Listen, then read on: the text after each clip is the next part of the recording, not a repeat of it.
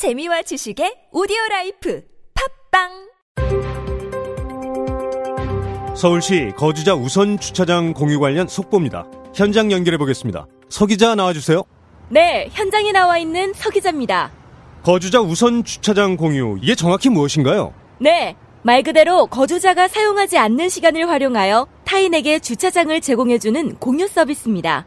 아, 그럼 이제 비어 있는 주차장을 제대로 활용할 수 있겠네요. 네, 단속 걱정 없이 저렴하게 이용이 가능하고 배정자는 요금 감면 혜택까지 시민 여러분들의 참여로 활성화될 수 있다고 하니 포털에서 공유 허브를 검색해 보세요. 이 캠페인은 서울특별시와 함께합니다. 예전엔 모든 게 좋았죠. 그런데 언제부턴가 골반이 뒤틀리고 허리가 아프고 중요한 건 당신의 자세입니다. 이젠 바디로직을 입고 걸으세요. 바디로직이 당신의 몸을 조율해 줍니다. 매일매일 입고 걷자. 바디로직. 망설이지 마세요. 바디로직의 효과를 못 느끼셨다면 100% 환불해드립니다. 자세한 환불 조건은 홈페이지를 참조하세요. 안녕하세요. 뮤지컬 1976 할란카운티에 출연하는 배우 강성진입니다. 아카데미 최우수 다큐상에 빛나는 한라카운티 USA를 모티브로 인간답게 살아갈 권리를 위해 노래하는 뮤지컬 1976 한라카운티. 억눌린 세상을 헤쳐나가는 우리들의 이야기. 물러설 수 없어. 우리 삶을 위해 더 크게 소리쳐.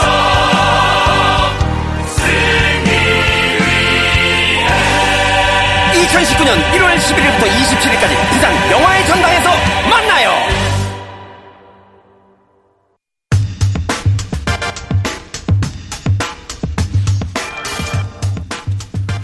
최근 일주일간 예, 한일 간의 소위 레이더 논쟁이라는 게 있었죠.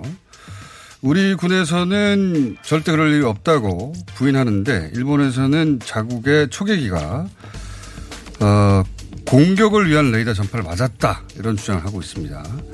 이 문제 군사 전문가 직접 저희가 수도에 모시고 짚어보겠습니다. 어, 극동문제연구소의 김동혁 교수님 나오셨습니다. 안녕하십니까? 예, 안녕하십니까? 비핵화 문제만 초대, 초대하다가 사실은 김동혁 교수님이 해군 장교 출신입니다. 예. 그렇죠? 예, 맞습니다. 어, 지금 문제가 된, 어, 우리 광개토 대왕함 예. 정도의 구축함을 타보셨죠? 아니요, 광교토 대항은 못 타봤고요. 직접 이건 아닌데 이 정도 규모의. 아니요, 그거보다 좀 더 작은 클래스. 그래요? 예, 예. 작은.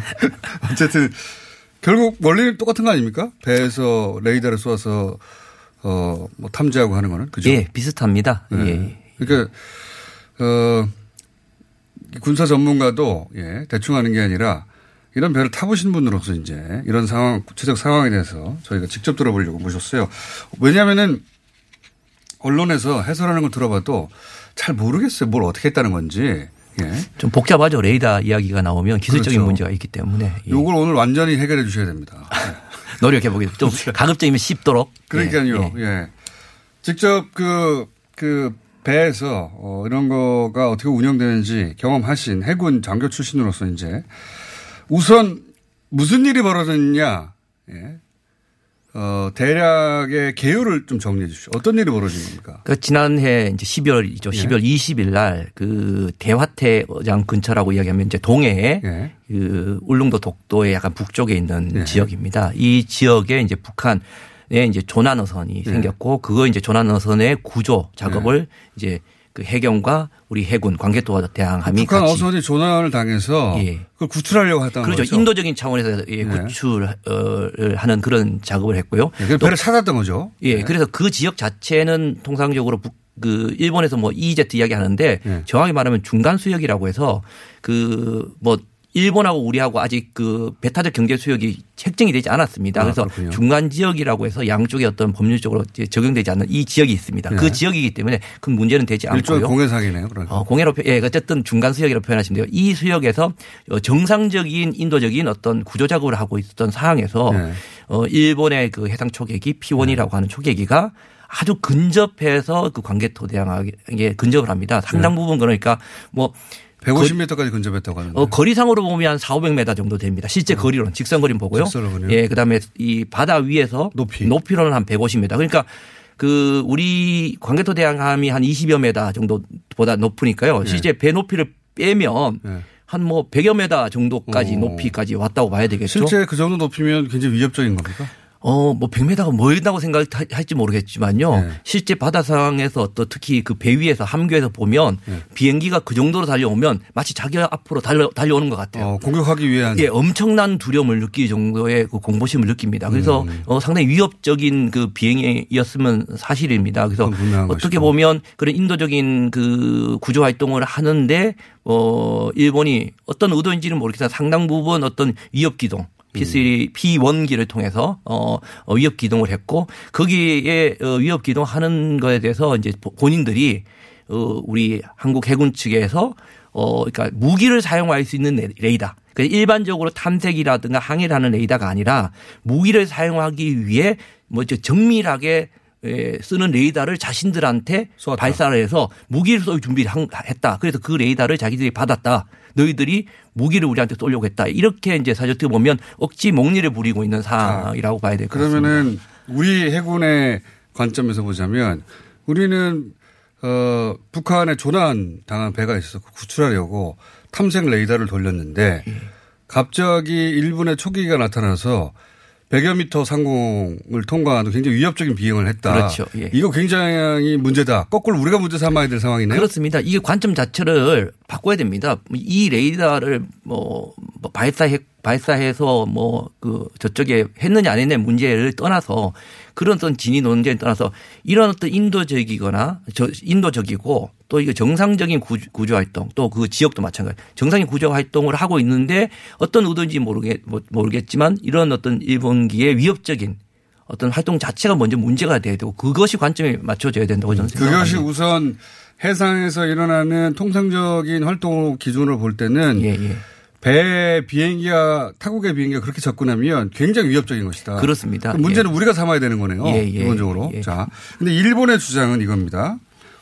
이건 이제 우리 함정의 관점에서 본 것이고 일본의 주장은 주장은 어 자기들은 가만히 있는데 레이더 중에서 사격을 하기 위해서 비행기를 쏘기 위해서 쏘는 레이더가 있는데 그 레이더를 쐈다는 거잖아요. 그렇습니다. 우리 그 우리 해군 입장은 아니다 무슨 소리냐. 우리는 탐색 그러니까 사격이 아니라 사격과 탐색으로 구분하죠. 탐색 레이더를 돌렸을 뿐인데 왜 그러느냐.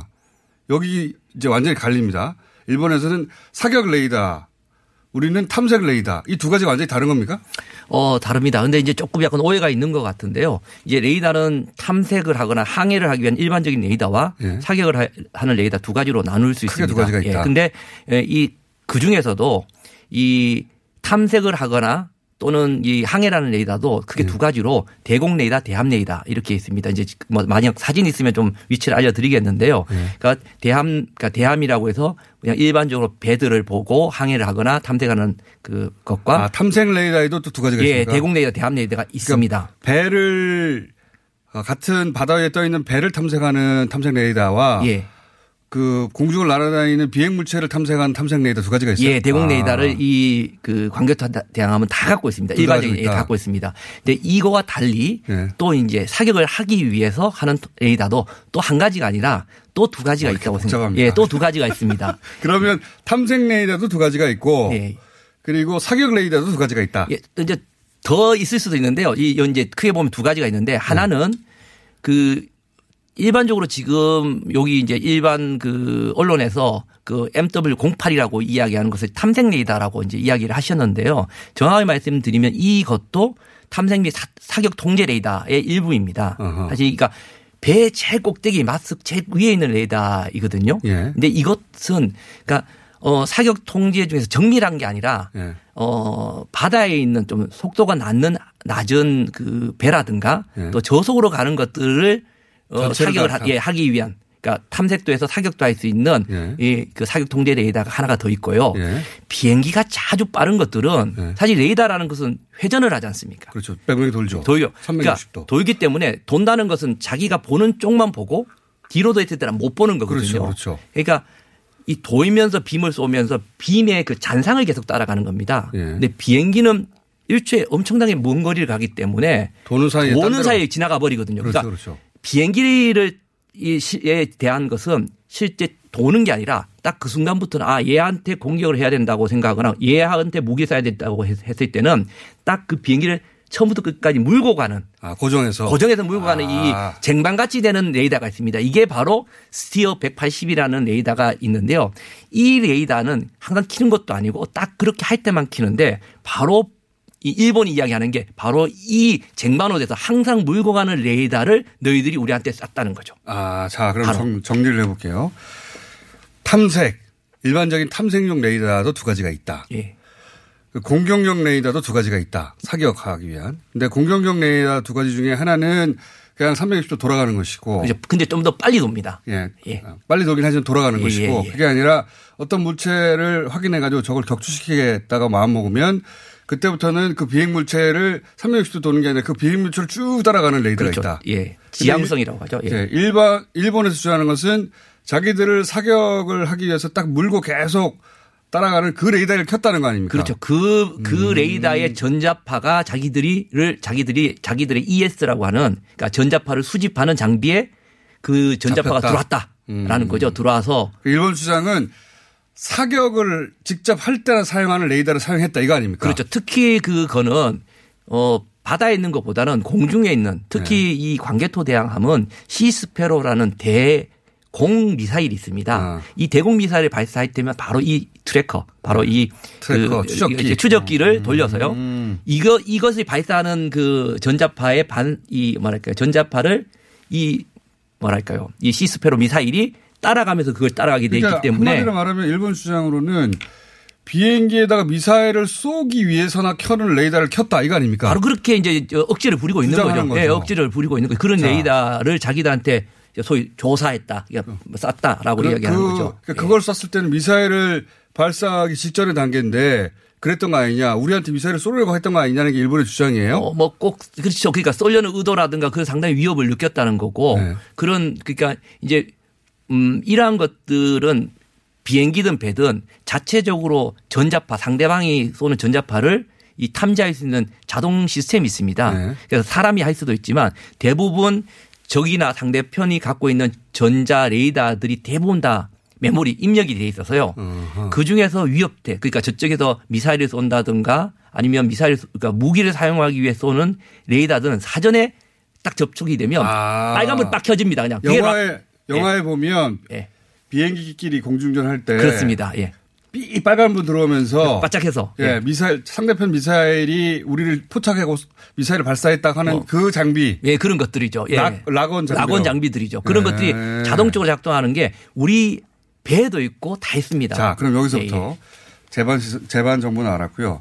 자, 그러면 여기서 우리는 그렇게 락온 되는 그러니까 그 추적해가지고 미사일을 발사하기 위한 레이더를 쏜 적이 없다고 주장하고 일본에서는 무슨 소리냐 그런 락온 경보가 울렸다고 주장하지 않습니까? 그렇죠. 예, 예. 그런데 궁금한 것은 우리가 일반적인 사격 그러니까 추적 레이더가 아니라 일반적인 탐색 레이더만 켰는데 그거를 판독을 잘못했거나 오판할 수 있습니까? 헷갈립니까 혹시? 어, 일단 우리 쪽에서는 아까 말씀드린 사통장, 사통 레이더 두 개 중에서 예. 뒤쪽에 이제 따라가는 거는 아니고 스티어 180이 아니라 앞에 있는 이제 일반적인 빨리 도는 일반적인 사- 그런 작동한 거돼 있고요. 네. 또이 작동한 것은 큰 문제되지 않습니다. 왜냐하면 어, 사항이 구조 사항이었고 이런 상황이기 때문에 네. 탐색하기. 탐색하는 레이더의 보조 레이더로 사용하는 것은 전혀 문제되지 전혀 않은 거죠. 네. 그런데 이제 그런데 이것을 이거 마- 방금 드렸던 이제 지향하는 바로 이 tracker를 어, 켰느냐 안 켰느냐. 네. 미사일 발사용 하죠. 켰느냐, 예, 미사일 발사용 켰느냐 이게 문제인데 예. 어 아마 그 저는 의도 그러니까 저는 이, 이 미, 이런 것들 장비를 쉽게 키지 않습니다. 아 기본적으로. 예, 기본적으로 키 장비 전투 상황에 켜는 거 아닙니까? 예, 전투 상황에 키지 아, 예, 키기 때문에 이런 것들 쉬- 쉽게 그런 키는 게 아니고요. 또 함장이 또 허락을 득해야 되고 네. 그래서 저는 시- 그렇게 켜, 지 않았다라고 저는 믿고 어, 우리 믿습니다. 해군은 그런 거 켜지 않았다고 하죠. 지금. 예, 실제 그렇다고 저는 또 믿고요. 또 네. 키지 않았을 거라고 저는 생각하고 일반적으로 배를 탄 입장에서 생각하고요. 또 뭐냐면 그런 레이더를 받았다고는 하지만 이게 의도적으로 그것을 조작했을 가능성도 없지는 않다고 봅니다. 그런데 또 한편으로 보면 기계 오작동의 가능성도 저는 충분히 있다고 음, 보고 일본. 쪽에 그렇죠. 예. 충분히 있다고 보고 그러니까 이 주파수 대역이 다릅니까? 그렇습니다. 이게 왜 그러냐면 방금 말씀드렸듯이 일반적인 그 08 레이더 앞에 있는 사, 레이더와 이 탐색 레이더와 이 미사일을 발사하기 위한 이 정밀한 레이더는 이 밴드가 다릅니다. 완전히 완전히. 예, 완전히 아. 다르기 때문에 이 사실 어떻게 보면 헷갈릴 이유는 없는 거고. 그 헷갈리는 이유는 별로 없는 거죠. 사람이 이 수작업을 하지 않는 한 이 실제 들어오는 밴드 자체를 를 혼동할 가능성은 없다고 자, 좀 봐야 될 것 같습니다. 지금 말씀을 종합하면은 우리가 미사일을 그러니까 전투 상황에 준하는 상황에서 비행기를 추격시켜야 되겠, 격추시켜야 되겠다라는 목적을 마음에 담고 미사일을 발사하기 위해서 계속 추적하는 tracker 그 레이더를 켰을 가능성은 굉장히 낮고 그럴 리는 없고 우리 군도 부인하고 있는데 그런데 북한에서는 북한이 아니라 일본에서 그걸 켰다고 주장하고 있고 그리고 여기서 밴드가 완전히 달라서 사람이 오해할 수는 없다. 그러니까 실제로 켰거나 켜지 않았던 거를 일본에서 켰다고 주장하거나 둘 중 하나 아닙니까? 그렇죠. 예, 둘 중에 하나인데 그런데 일본에서는 영상을 공개했어요. 예. 근데 정작 그 지금 말씀하신 그 미사일을 발사하기 위해서 추적하는 트래크 레이더를 켰다는 것을 그 주파수를 공개하면 금방 알 수 있잖아요. 그렇습니다. 예, 예. 그걸 안 하지 않습니까? 어, 이게 이해가 안 가는데. 북, 그, 일, 어, 일본이 주장하는 건 그렇습니다. 그 뭐냐면 이 그 정보를 노출하면 네. 자신들의 장비가 네. 그러니까 그 전자파를 탐지한 장비의 어떤 재원이라든가 네. 자신들의 비밀이 노출된다는 어떤 주장인데요? 주장인 거죠, 사실. 네. 근데 그것도 사실 어떻게 보면 설득력이 없지는 않지만 네. 완전 또 설득력이 있는 것도 아닙니다. 그것을 충분히 제거를 한 상태에서 자신들이 그 뭐랄까요, 왜 그 이런 전자파 했다는 전자파 재원이나 이런 것들 정도만 충분히 네. 포착한 공개- 예, 예. 포착한 전자파 재원만 예, 알려주면 충분히 그 공개할 수 있음에도 불구하고 안 지금 하고 안. 하고 있거든요. 그런 측면에서 보면 상당 부분 그 일본의 주장 자체가 설득력이 없고요. 오히려 지금 이번에 이 공개한 그 영상 자체에 보면 육성이라든가 그때 보면 그 나름대로 소리는 뭐랄까 라콘에서 뭐 이렇게 들어오고 이런 것들이 나옵니다. 네. 나오는데 뭐 이런 어떤 영상 자체 음성이나 이런 것들은 충분히 조작 가능한 부분이 있는 것이고요. 사실은요. 네. 예. 그래서 그 영상만을 가지고는 오히려 어, 이러한 우리가 우리의 어떤 전자파를 자신들이 실제 예, 조사, 실제 받았다는 것을 증명할 만한 자료는 전혀 아니라고 보고 오히려 이 영상이 네. 제일 처음으로 돌아가서 오히려 그 일본이 위협 기동 그러니까 네. 우리 이 뭐야 정상적인 또 인도적인 그 구조 활동. 작업을 하는 데 있어서의 본인들이 상당 부분 그, 그 피, P1기가, 일본기가 위협 기동을 한 것 자체를 스스로가 밝힌 거예요. 그, 그 창문이나 이런 것들을 보는 어떤 장면들을 보면 네. 상당 부분 일본이 스스로가 위협 기동을 하고 근접 기동을 하고 또 한 가지는 뭐냐면 거기에 방송이 나옵니다. 이 락콘이 걸려 있다. 그러니까 저쪽에 조사를 하고 있다라고 이야기를 하는 부분이 있는데 통상적으로 비행기나 예. 배 같은 경우에 저쪽에서 위협 전자파를 받게 되면 예. 다른 생각 안 합니다. 발사합니까? 아닙니다. 그럼요. 그러니까 뭐 체프라 그런 것도 있고요. 왜냐하면 자신들을 감추기 위한 어떤 방어 장치를 하고 무조건 그 방향부터 멀어지는 기동을 합니다. 아, 아, 통상적이지 않은 지금 그런데. 얘들은 라콘이 걸렸다고 자기가 이야기를 떠들고 있으면서도 그냥 근접해서 회- 선해 비행을 하고 아, 있습니다. 그렇죠. 상식적인 이게 상식적이지 않거든요. 상식적인 상황이라면 미사일을 발사할 수도 있다는 레이더를 잡혔어요. 네. 그럼 피해야 되는 거 아닙니까? 그 피하는 행동을 안 해요. 전혀 피하는 행동을 하지 않고 오히려 배로 가까이 왜 들어가는 가까이 거 하고? 선회를 미사일 발사하면 맞아서 죽는 거 예, 아니에요? 예. 그런. 아. 상식적이지 않은 행동을 한 거죠, 사실요. 그렇게 놓고 본다면 이게 과연 어떻게 해석해야 되는 부분이 있는 거죠. 예. 어, 그러니까 실제 그 미사일을 발사하기 위한 그런 tracker 레이더를 이 초계기가 잡았는지 오작동을 했는지 아니면 다른 건데 그거라고 주장하는지는 몰라도 그 다음의 행동이 그런 실제 미사일을 발사하기 위한 경보를 만약에 비행기가 받았다면 다음에 하는 행동 이해가 안 간다. 그렇죠. 그들이 그- 뭐 아. 보통 우리 제가 배를 타서 만약에 네. 뭐 예를 들면 과거에 그 서해라든가 이런 쪽에 북측에서 위협 전차포가 있으면 정말 생각하지 않습니다. 그냥 그렇죠. 무조건 남아시킵니다. 이거는 상대의 의도를 모르니까. 예, 이, 이 전자파가 떴다는 거는 정말 이거는 우리 별 전체의 목숨이 달린 문제거든요. 그렇죠, 근데 그렇죠. 그런 전자파가 왔다고 하는데 그, 그들이 그 안에서 하는 음성을 보면 전혀 긴장하거나 당황하거나 그런 게 없어요. 미사일을 발사하기 위한 전자파를 받았어요. 예, 예. 보통 그 영화에서 보면 그 락고 빨간물 반짝반짝 들어오면 조종사는 긴장해가지고 막 전투 태세 죽는 데 사느냐의 문제 아닙니까? 네. 근데 일본 주장대로 락온 정보가 경보 락온 그러니까 락온 했다는 건딱 그 쏘기 위해서 물렸다는 거죠. 그렇죠. 쏘기 예. 위해서 물었다. 겨냥해서 딱 예, 물었다는 고정했다는 거죠. 예, 예.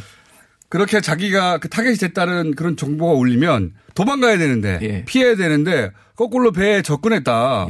예. 이거는 락온 경보가 안 울렸다는 방증이다 거꾸로. 어, 아니요. 근데 거기에 보면 또 이런 게 있어요. 그 대화 내용에 제가 유심 보려면 네. 라콘이 됐다고 해서 그쪽에 알람이 울리면서 그 화면을 보면 라콘이 울렸다고 하는 상황에서 그 그쪽에 그 관계자 그쪽 비행기 있는 일본. 일본. 에 일본에서 라콘 울린 것을 기억해라 이 상황을 예. 라는 그런 이야기를 대화가 나와요. 그러니까 기억해라. 라콘은 이 상황 자체를 그러니까 뭐랄까 어떻게 보면 제가 그 자체가 상당히 이렇게 막 그 의도적이고 예. 상당히 뭐랄까 이런 라콘 상황을 만들기 위한 뭔가 이렇게 뭔가 만들어지 이해가 안 가는 상황입니까? 예 이해해서 그러니까 마치 그걸 즐기고 있는 것 같아요 얘들이 아 라콘 이 상황을 어, 기억해라. 기억해라. 뭐 그러니까, 그러니까 뭔가 이게 의도적으로 이 상황을 갖고 뭔가 정치적 의도라 뭔가를 활용하기 위해서 만든 것 같은 음. 그런 대화들로 저는 이- 느껴졌거든요. 그런 측면에서 보면 상당히 이것이 뭐 왜 진실은 정확하게 알 수는 없으나 네. 없으나 상당히 이거 이것이 어뭐 상호 어떤 오인이라든가 아니면 기계적 오작동일 수도 있고 뭐 여러 가지 뭐 여러 가지 여러 가지 이유일 수도 있고 아니면 한편으로 의도된 일본의 목리나 아니면 뭐 그런 것일 수 있지만 어쨌든 이것이 지금 현재 시점에서는 상당 부분 어 일본의 정치적 의도 에 네. 따라서 움직이고 있다. 일본의 정치적 의도가 있을 수 있다는 이야기에 대해서는 어제 저희가 일본의 이영채 교수하고 이제 인터뷰를 했었어요. 그러니까 일본의 정치적 상황이나 또는 뭐 지지율의 하락이나 혹은 신방위 대강이라는 걸 발표하면서 어, 군사적 일본이 군사적으로 무장할 필요가 있다. 뭐 개헌이라든가 그런데 필요한 사건이다 이게. 예. 예, 그런 해석은 있었는데 그건 일본의 정치적 상황이고 실제 벌어진 일을 전문가가 볼 때 가장 이상한 점은 정말로 미사일에 타겟이 되는 그런 경보음이 울렸다면 도망가야 되거나 피해야 되는데 거꾸로 배에 가- 굉장히 가까이 왔다.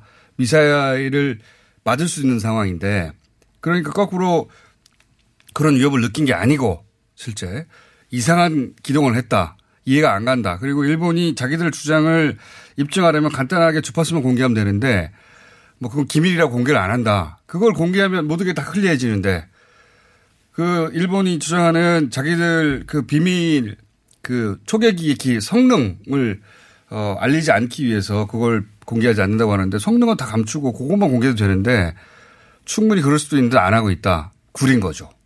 저도 그렇게 생각을 합니다. 매우 구립니다. 예, 예. 왜 이러는지 정치적 의도가 있는지 정확하게 판단할 수는 없으나 매우 구린 상황이다. 그러니까 거꾸로 이 상황은 배를 구출하려고 하는 우리의 활동에 대고 일본의 초기가 위협한 상황.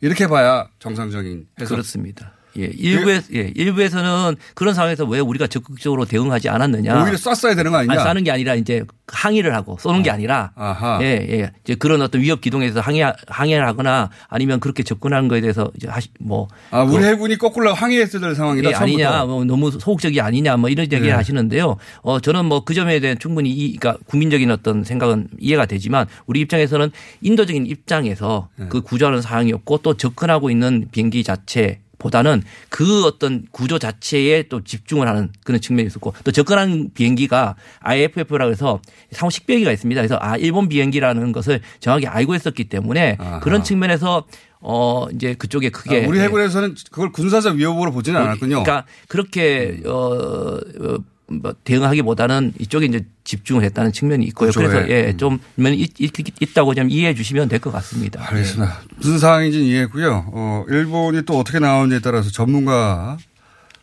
견해를 궁금해할 때 저희가 모시고 여기를 들어보겠습니다. 간신히 해설이 됐네요. 아, 그런가요? 이해가 되셨는지 대략 모르겠습니다. 간신히 해설이 됐습니다. 예, 네. 예. 자, 오늘 여기까지 하겠습니다. 감사합니다. 경남대 극동문제연구소의 김동엽 해군 장교 출신 교수였습니다. 감사합니다.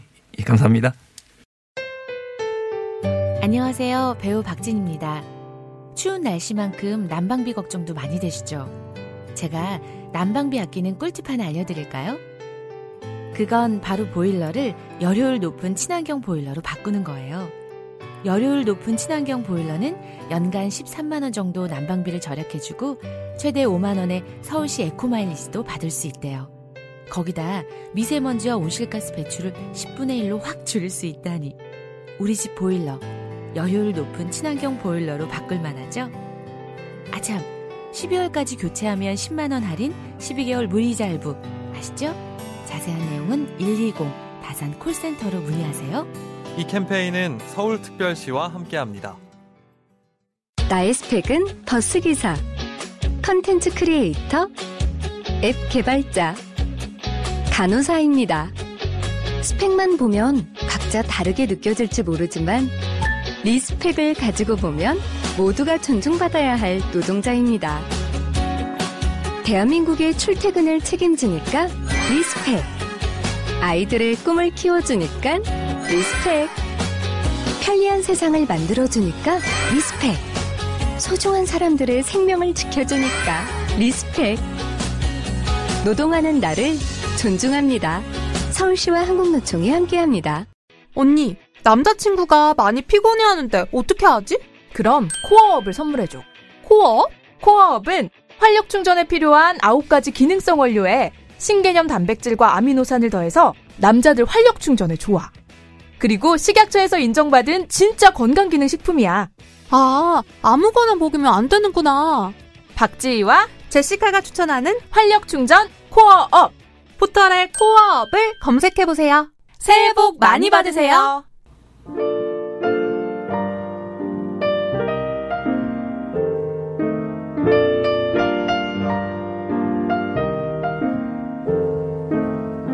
불친절한 AS. 예.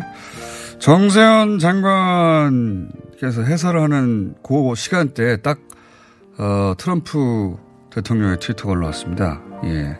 이렇게, 어, 이제 뭐 곧 언론에 나겠지만, 대략 이렇게 올라왔어요. 그, 어, 김정은 위원장이, 어, 북한에서는 더 이상 핵무기를 만들지도 그리고 테스트하지도 않을 것이라고 그리고 다른 사람 다른 타국에 주지도 않을 것이다라고 했다. 어, 그리고 어, 나를 만날 준비가 됐다고 했다. 나도 만남을 고대한다. 예. 어, 매우 긍정적인 트윗입니다. 예. 그 사실 알려드리고요. 그리고 정센 장관님의 해석, 다른 길에 대한 해석 무척 감사합니다. 이런 문자 많이 왔습니다. 오늘 여기까지 하겠습니다.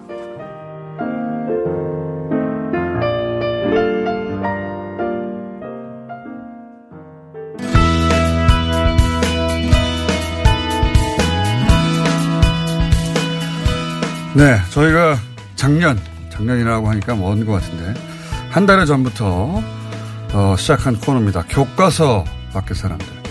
교과서에 없는 길을 스스로 만든 사람들이 있죠. 예.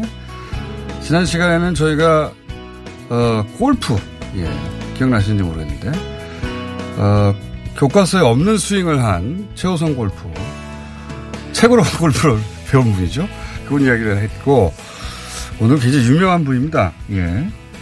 어, 게임을 하시는 분들 중에 이분의 이름을 모르는 어, 사람은 없을 겁니다. 임요한 씨 모셨습니다. 안녕하십니까? 네, 안녕하십니까? 예.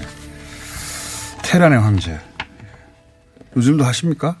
스타워? 가끔 합니다. 가끔 합니까? 네, 어쩔 수 없이 어, 이제 많은 분들이 제가 그 게임하는 모습을 보고 싶다라는 분들이 많아서 개인 방송으로 가끔씩 스타. 게임 방송. 네. 예. 왕년의 스타. 그런 컨셉으로 나가셨어요. 이 1, 1세대시잖아요. 그죠? 이게 몇 년도입니까, 그때? 그 소위 돈을 받고 게임을 하기 시작하신 게? 프로로? 그거는 이제 2000년도. 2000년. 네. 그때부터 시작했습니다. 제가. 월드컵도 하기 전이네요? 2000년. 대회를 참가하기 시작한 건 99년도부터고요. 99년도. 이제 월급을 받기 시작한 거는 2000년도입니다. 그게 1세대죠, 소위. 프로게이머가. 아예 1세대는 아니고 네. 약간 늦은 1세대, 1.5세대라고 하죠. 1.5세대 정도. 네, 1세대는 이제 신주영, 이기석 여러분들도 이제 아실 그런 이름들.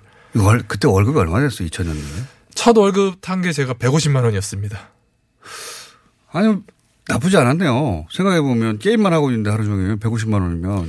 아, 그때 제가 한창 이제 전성기 때였고 모든 대회를 이제 휩쓸고 있을 때라서 좀 많이 쳐준 것 같습니다. 상금은 얼마나 였어요?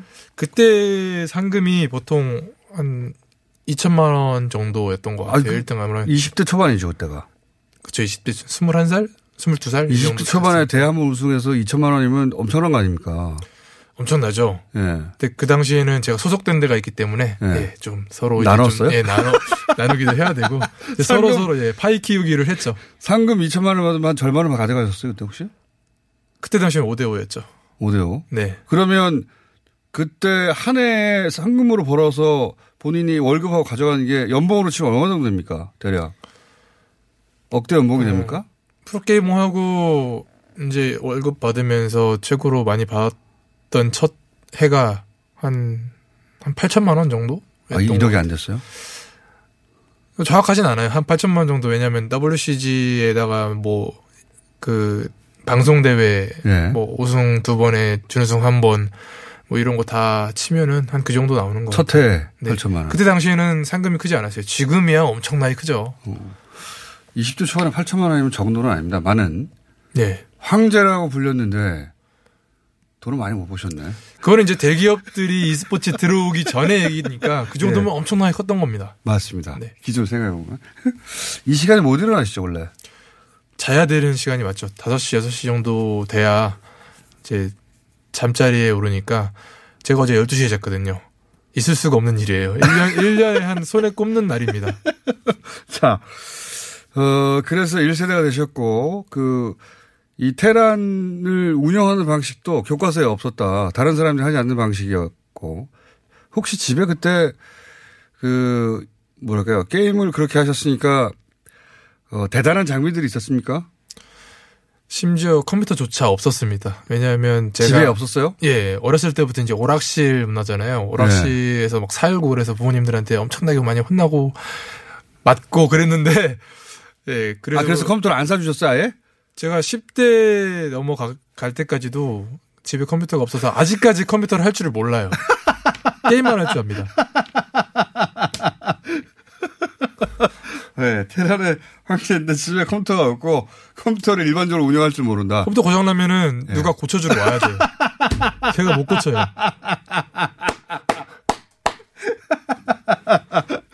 이거, 이거 딴 데 가서 얘기하신 적 있어요? 컴맹이라는 건 많은 분들이 알 겁니다. 근데 어느 수준의 컴맹인지 잘 모르는데 네. 아예 컴퓨터 운영 나 못한다. 키고 게임만 잘한다는 거네요. 그렇죠. 게임만 줄 부모님이 게임을 할까봐 컴퓨터를 안 사주셔서. 예, 그렇죠. 뭐 보통 이제 어렸을 때 컴퓨터 있던 이제 애들은 네. 뭐 컴퓨터 그 학원 가가지고 뭐 도스나 뭐뭐저잘 모르는데 그런 거 막 배우고 막 그뭐 네. 기본부터 부품 뭐. 뭐 조립하고 네. 다 해보잖아요. 네. 저는 컴퓨터조차 만져본 적이 없기 때문에 그런 기회가 없었어요. 이 그러니까. 제가 스타크래프트를 처음에 이제 네. 배운 것도 친구네 집에 공부하러 갔다가 스타크래프트를 배워서 맨날 이제 거기에 출근하듯이 아. 부모님이 가서 게임을 할까봐 컴퓨터를 아예 안 사줬는데 맞습니다. 그래서 집에 컴퓨터가 아예 없었는데 그 부모님의 반대는 아무 소용이 없는 겁니다. 결국은 게임으로 우리나라에서 가장 유명한 사람이 됐잖아요. 결국 자녀들은 하고 싶은 거 하게 되는 것 같아요.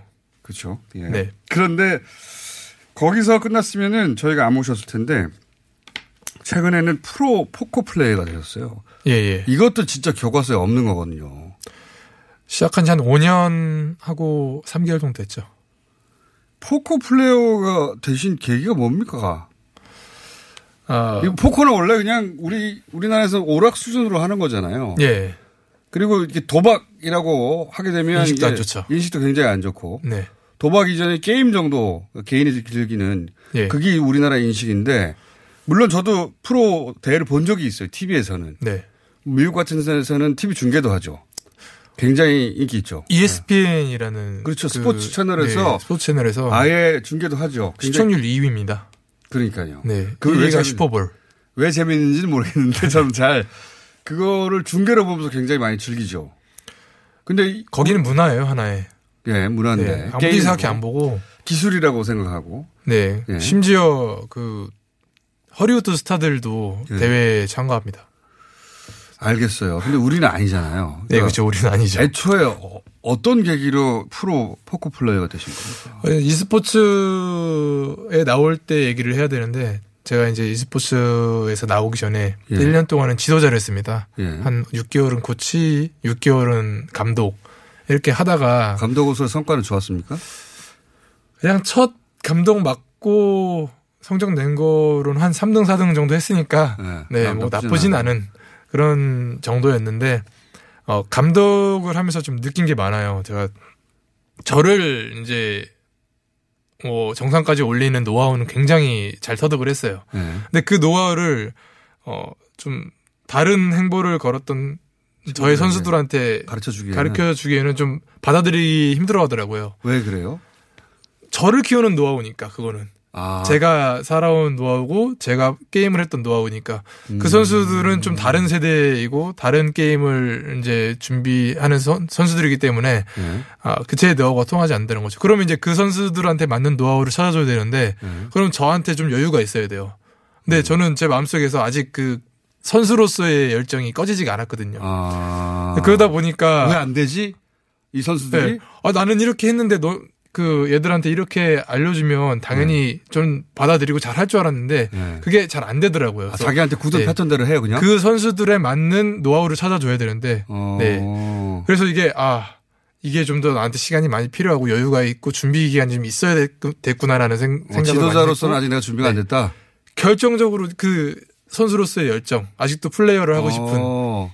근데 이 누군가하고 게임으로 붙어서 싸워서 이기고 싶고 그런 승부에 아직도 내가 넘치는구나. 그쵸 게임을 보여주고 싶은 거죠. 어, 내가 하는 걸. 네, 팬들한테. 어. 그래서 아 결정적으로 이게 문, 그제 발목을 잡더라고요 지도자로서. 어. 그래서 승부욕이 아직 남아있어. 예 그렇다고 당연히 그럴 예, 나이죠, 뭐. 그렇다고 게임을 계속하자니 좀 나이도 많고 피지컬도 많이 딸려 가지고 네. 뭐 승률이 많이 떨어질 거란 말이죠. 음. 그래서 생각한 게 이제 제 이제 제 저보다 먼저 은퇴를 한 그제 이제 동팀 팀 동료였던 그 선수 예. 그 선수가 먼저 포커를 시작한 지 한 5년 정도 됐더라고요. 어. 그래서 그 선수한테 이제 포커에 관한 이제 비전 같은 거 좀 듣고 네. 어 이제 본격적으로 어차피 피지컬이 필요 없고 한 번 배워두면 이제 멘탈로 들어가서 네, 이제 그렇죠. 머리만 잘 쓰면 되는 거거든요. 그게 그런 머리가 따로 있는 것 같긴 해요, 분명하게. 이, 물론 뭐 게임이라는 게 교과서가 있는 건 아니지만 많은 사람들이 플레이 하다 보면 패턴이라는 게 존재하는데 그 패턴을 깨부시고 자기만의 패턴을 하는 선수로 유명하셨는데 그때 당시에. 그러니까 이, 뭐랄까요, 전략이라고 할까요? 네네. 게임에 임하는 전략. 이게 남달라야 사실은 어, 이런 게임에서 이길 수 있는 거 아닙니까? 상대가 예측하지 못하는 플레이를 해야. 그죠? 저 제가 그 처음에 시작할 때 이제 정석 대로 살지 않는 예, 그런 교과서 예, 밖의 예, 사람들. 아, 교과서 예. 밖의 사람들. 자기 마음대로 산다는 거죠. 예, 저는 교과서대로 살면은 살지 못해요. 오히려. 아, 그래요? 더 늦게 따라가고 왜냐하면 제가 습득하는 능력은 굉장히 그 남들에 비해 떨어져요. 아 그래요? 예. 대신 이 모든 걸 완벽하게 습득을 하면 그 뭔가 응용하는. 다, 예, 다른 사람보다 더 빨리 응용을 하고 더 이제 다른 생각을 하고 그런 거를 그런 거에 좀 공부는 특화되어 있거든요. 공부는 느린데 공부한 다음에 네. 그걸 자기 방식으로 활용하는데 굉장히 있는 거죠. 그렇죠, 그렇죠. 그렇기 때문에 이제 다른 선수들에 비해 좀 생각하는 각, 각이 다르고 어, 전략도 더 많이 나- 만들어낼 수 그게 있었던 보통 거죠. 무섭거든요. 그렇게 하려면 남들이 안 하는 방식으로 하려면. 근데 저보고 이제 정석대로 살아라, 정석대로 해라 하면은 네. 저는 아마 꼴등할 거예요. 그래서 학창 시절 때도 제가 꼴등을 했었고. 학창 시절 꼴등했다는 학교에서 그렇죠, 그렇죠. 예. 성적이 꼴등이었다는 거예요? 그렇죠. 예. 꼴등도 쉽진 않아요. 그 시하는 걸 제가 이뤄냈습니다. 자, 이게 포커 플레이어가 이거 남의 패를 읽어야 되는 거잖아요. 그죠? 그렇죠. 그런 거죠. 계속 서로의 이제 액션을 보고 아, 이 선수가 어느 정도 무슨 range로? 예. 어, 어느 정도 hand를 갖고 있겠다라고 예측을 해서 뭐 제가 이기고 있으면 최대한 많이 어 칩을 뺏어올 수 있는 네. 제가 지고 있으면 최대한 적게 주고 끊는 이런 그그 확률 게임이잖아요. 확률 예, 게임. 그렇죠. 확률 게임인데 상대가 나한테 이렇게 가지고 패를 가지고 있을 거라고 예상하는 거를 그걸 뒤집어서 뛰어넘어야 되는 거 아닙니까? 그죠? 예. 계속 지켜봐야 돼요. 테이블에 앉아서. 사람 상대 어, 저 선수가 어떻게 플레이를 그게 했는지. 어떻게 기술이죠, 근데? 그러니까 서로의 상대 카드가 보이지 않잖아요. 보이지 않죠. 활용할 수 있는 건 모든 걸 활용해야 돼요. 저 선수가 어떤 어떤 식 예를 저 선수가 들어서 강하게 막 계속 공격적으로 나올 때는 어떤 표정을 짓고 있는지. 아, 표정. 예. 뭐 카드는 뭐 똑바로 놨는지 약간 비, 비껴 놨는지. 아, 그런 것도 중요해요?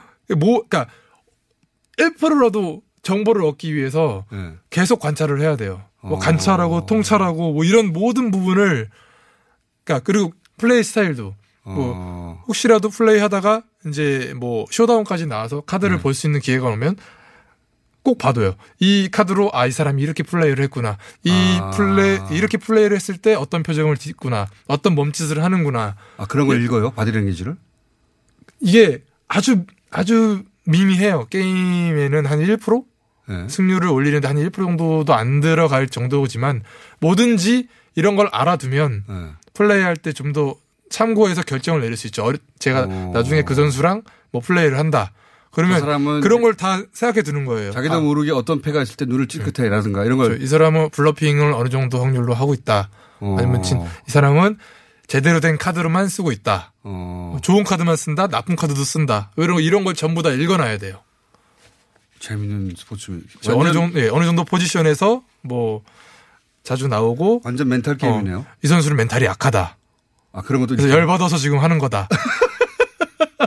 이런 게 다. 도움이 되거든요, 결국은. 오. 그러니까 테이블에 오랫동안 앉아 있어야, 있어야 되기 때문에 이런 거를 다 알아두면 서로. 네, 상대하기가 편하죠. 상대가 임요환 씨에 대해서 읽은 패턴 같은 거를 들어보면 재밌겠네요. 그렇죠. 저는 오히려 그, 런걸 tell이라고 하는데 역tell을 줘요. 역tell. 예, 뭐 제가 뭐 페이트 조-. 좋은 걸때 되게 막 편안하게 플레이를 했다면 그 다음 좋은 걸 때는 되게 막 불편한 자세로 플레이를 한다던가. 아, 일부러. 예, 이게 되게. 그 오랫동안 앉아 장시간 플레이 해야 되기 때문에 조금 지치거든요. 네. 그럴 때는 그 뭐 아무것도 신경 쓰지 않고 내 플레이만 집중하고 싶다.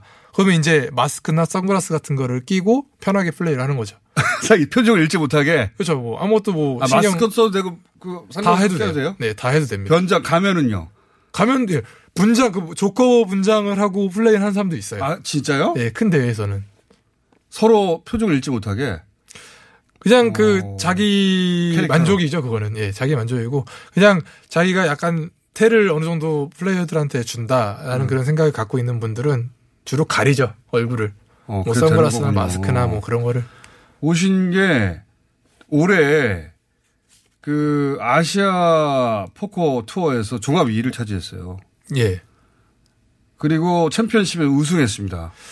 저 제가 포커 플레이어를 시작한 지 한 5년이 좀 넘었는데 그동안에 이제 작은 대회, 사이드 대회들만 우승을 해왔다가 작년에 5년 작년 만에 말에, 이런 예. 대회 우승하는 게 흔한 일입니까 이게? 쉽지는 않죠. 근데 또 웃긴 거는 한 번 참가해서 바로 메인 이벤트에 우승하는 선수들도 있어요. 한 번. 예. 어. 거의 뭐 진짜 우- 운이 좋은 케이스인데 그리고 나서 또 우승하지는 않죠. 거의 우승 못하죠. 그리고 우승했던 좋은 기억 때문에 예. 어 공부를 많이 안 하게 되고 아, 오히려? 네. 공부를 별로 많이 안 했는데 자신감에 차오른 그런 선수들은 오히려 나는 돼 하면서. 오히려 그 좀 망하는데 지름길이죠, 그거는. 네. 길다. 이런 포커 챔피언십 때 한 번 우승하면 얼마나 됩니까 상금이? 그때 우승할 때 상금이 한 6천만 원 정도 됐고요. 6천만 원. 이 아시아권 대회 때문에 그렇게 상금이 크지는 않습니다. 근데 월드 시리즈 같은 경우에는 뭐 우승하면 한 100억에 상당한 100억이요? 예, 그런 상금이 주어집니다. 100억이요? 예. 하셔야 때문에- 열심히 하셔야 되겠네, 이거. 한 번 우승하는데 100억이에요? 예, 제가 그 올해 예. 그 세계 랭킹이 한 700등대예요. 700등. 예, 이렇게 잘, 그 5년 만에 성적이 제일 잘 나왔는데도 700등대예요. 이거는 아시아권에서 놀았기 때문이거든요. 어. 예, 월드에서 이제 라스베가스나 유럽에서 주로 큰 대회가 많이 하는데 예. 그런 대회를 주로 참가한 사람들은 거의 이제 상위권이죠. 예. 그래서 제가 올해는 정말 어, 아시아권 대회 성적 초반에 좋으면 예. 어 바로 이제 world 대회로 미. 예, 미국이나 유럽 의 world 대회로 좀 나가서 좀 올해 목표로는 한 200등 안에 들어가는 게 200등 안에 예. 들어가면 상금이 어느 정도 됩니까? 한 해 한, 한 5, 6억 정도는 찍어야 한 200등 안에 들지 않을까 싶네요. 5, 6, 5, 6억. 상금만으로. 네. 네네. 우리나라에 포, 프로 포커 플레이어들이 많아요? 그렇게 많지 않아요. 한 뭐 아시아권 대회 한 300명 정도가 참가를 한다면 네. 그 중에 한 15명 정도가 아, 우리나라 선수 15명 밖에 안 네. 됩니까? 네. 우리나라 선수들 랭킹 중에 가장 높습니까? 거의 1, 2 정도 하죠. 야 그러니까요. 굉장히 특이한 분이에요. 예. 이 남들은 즐겁자고 하는 간단한 게임을 직업으로 교과서에 없는데 직업으로 삼아서 또 잘해요. 이상한 분이에요. 이게 직업이 정말 좋은 게 피지컬적인 부분 전, 전혀 필요 없고 네. 한번 머릿속에 입력하고 경험을 계속 쌓게 되면 이 평생 직업인 거죠. 어. 제가 노인이 돼도 할 수 있어요. 뭐 60대, 70대, 80대까지 제가 몸 거동만 할 수 있으면 언제든지 플레이할 수 있는 게 포커입니다. 오셔야 될 것 같아요. 적 재밌었습니다. 어, 임유현 선수였고요. 내일 다시 뵙겠습니다. 안녕!